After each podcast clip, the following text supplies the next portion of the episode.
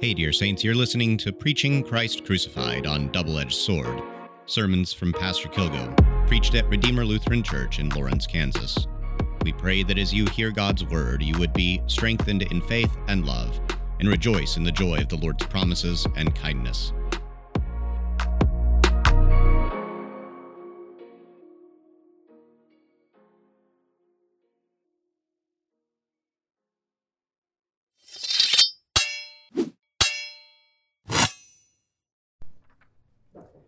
In the name of Jesus. Amen. Dear Saints, Merry Christmas. Thank you. There, there's a particular set of words in the Christmas gospel that makes it beautiful. The question is what those words are. And I'm not going to tell you yet. You're going to have to guess, at least until we get towards the end of this. And maybe to start getting at that, we should ponder something. We didn't read this, but it's fairly well known text. Romans 5, uh, probably best known uh, for the statement that God shows his love for us and that while we are still sinners, Christ died for us. It also has a section where it talks about one would scarcely die for a good man, though for a righteous man, one might dare even to die. And in that text, the Lord gives four titles for ways in which he describes us. And this is the description of us in our fallen state. This is the result of the Genesis 3 text that we heard at the beginning of the service. Here are those three attributes that we carry with us from birth ungodly, wicked, sinners, enemies. So the question is that we need to ponder when God shows up, when he shows up in the flesh, when he shows up to these ungodly, wicked, enemy sinners, what's he going to do? What should we expect from that? Well, what we would rightly expect is he's just going to destroy everyone. That's, after all, what you would do with the ungodly, wicked, enemy sinners. But we're starting to get a little bit hint of what's going on in the Christmas gospel already, even in this text, that God shows his love for us in that while we are still sinners, Christ dies for us. So, what's the thing, what's the word, the phrase that makes the Christmas gospel so wonderful, so beautiful, so comforting to us instead of being terrifying? Because God showing up should be a terrifying thing. That's why every time the angels show up to announce God, everybody's freaking out. And they always have to be told, don't be afraid. That's why the shepherds have to be told, very first thing, do not fear. Because they're pretty sure that they're about to be smote. I think that's the past tense of smite. When God shows up, we expect, rightly so, terror and wrath, destruction, condemnation, hell, if we understand who we are. So, what is it that makes God showing up in the flesh of Jesus a comforting thing? Why is it that we don't treat the Lord the same way that the Greeks and the Romans treated their gods? Now, if you, if you don't know this, a little crash course in Greek and Roman mythology, is that the Greeks and the Romans, they would offer sacrifices to their gods, not because they loved their gods. They didn't. They were terrified of them. The last thing you want is Zeus to show up because you don't know what's going to happen. They are unpredictable and they are mean. And so all the sacrifices are always to keep the gods away. You don't want the gods anywhere near you. That's what they're for. So, why is this God different? Why is it a comfort that he draws near? Well, maybe it's that he gets proclaimed to be the Savior. Except not yet. That's not yet a comforting word. Because there's two temptations that we struggle with. One is that we're too good for a Savior, that I don't have sin that needs to be forgiven, so what do I need a Savior for? And the other side of that is I'm too bad for a Savior. I'm too wicked. There's no way Jesus would die for me. There's no way God would come for me. If God is coming, he's certainly going to just throw me in hell. Those are the two ditches of temptation that we have when it comes to God. That's our default. Either our own righteousness or our own despair. Neither of those, though, is faith. And so when the Lord shows up and he sees this unbelief, what's he going to do?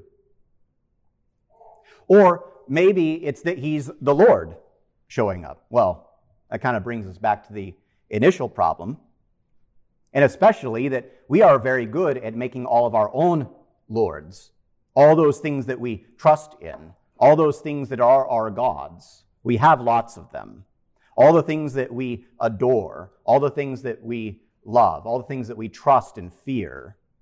And if you wonder where they are, and every single one of us, myself included, all of us have these.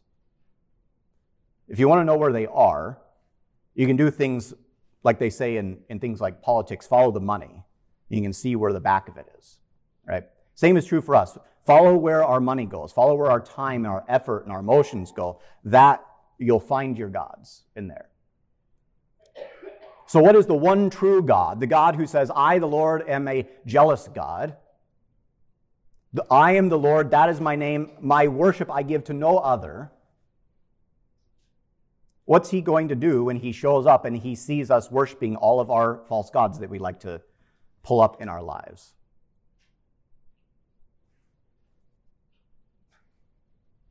Here's a little hint. Maybe you've gotten here already.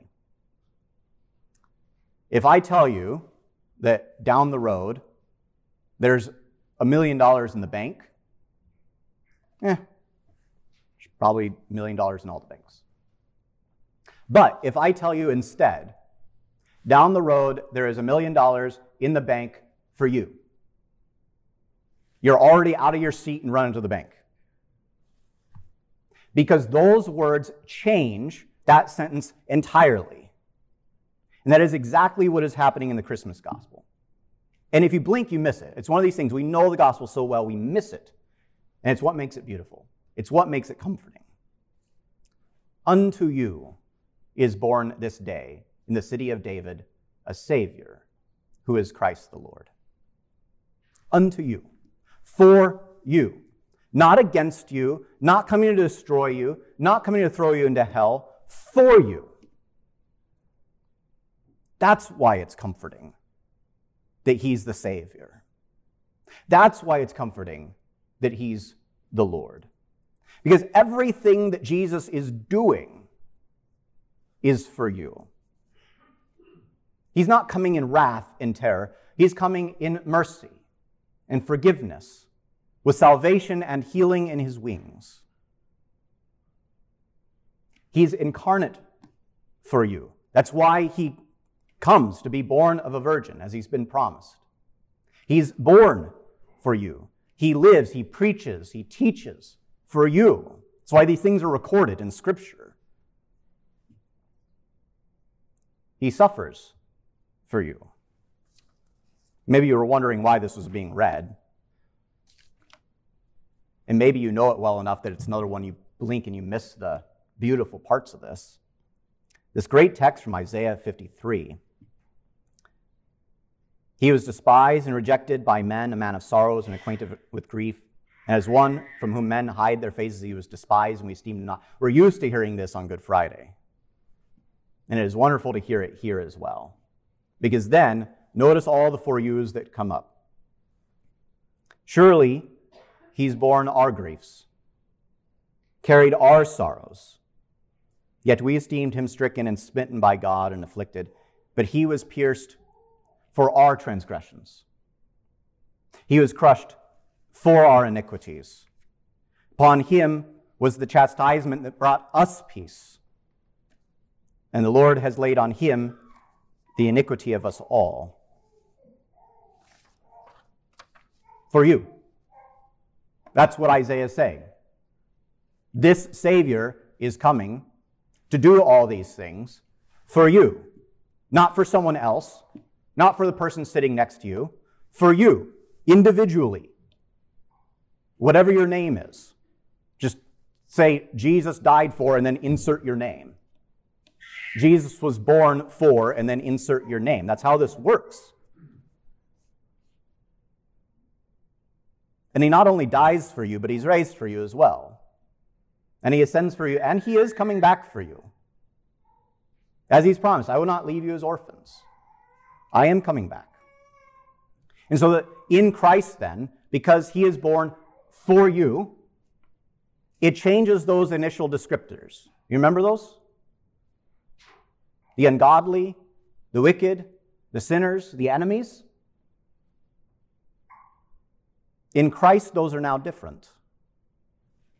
Now, no longer the ungodly, but the righteous. Now, no longer the wicked, but the pure. Now, no longer the sinners, but the holy, the saints. Now, no longer enemies, but God's beloved children. Because Christ is for you. And not just on Christmas, not just in his birth but every moment of his life and every moment of eternity, he is for you. May this then, these words, be a constant source of comfort and peace for us. In the name of Jesus, amen. The peace of God, which surpasses all understanding, guard your hearts and your minds through Jesus Christ our Lord. Merry Christmas.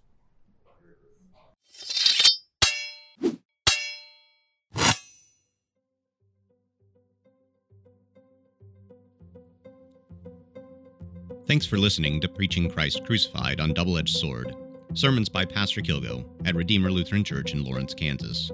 We'd like to invite you to join us for church, Sundays at 10 a.m. and Wednesdays at 7 p.m. We also have Bible study at 9 a.m. on Sunday mornings and at other times throughout the week. Please visit our website at redeemer lawrence.org for more information. Thanks again for listening, and we'll catch you next time.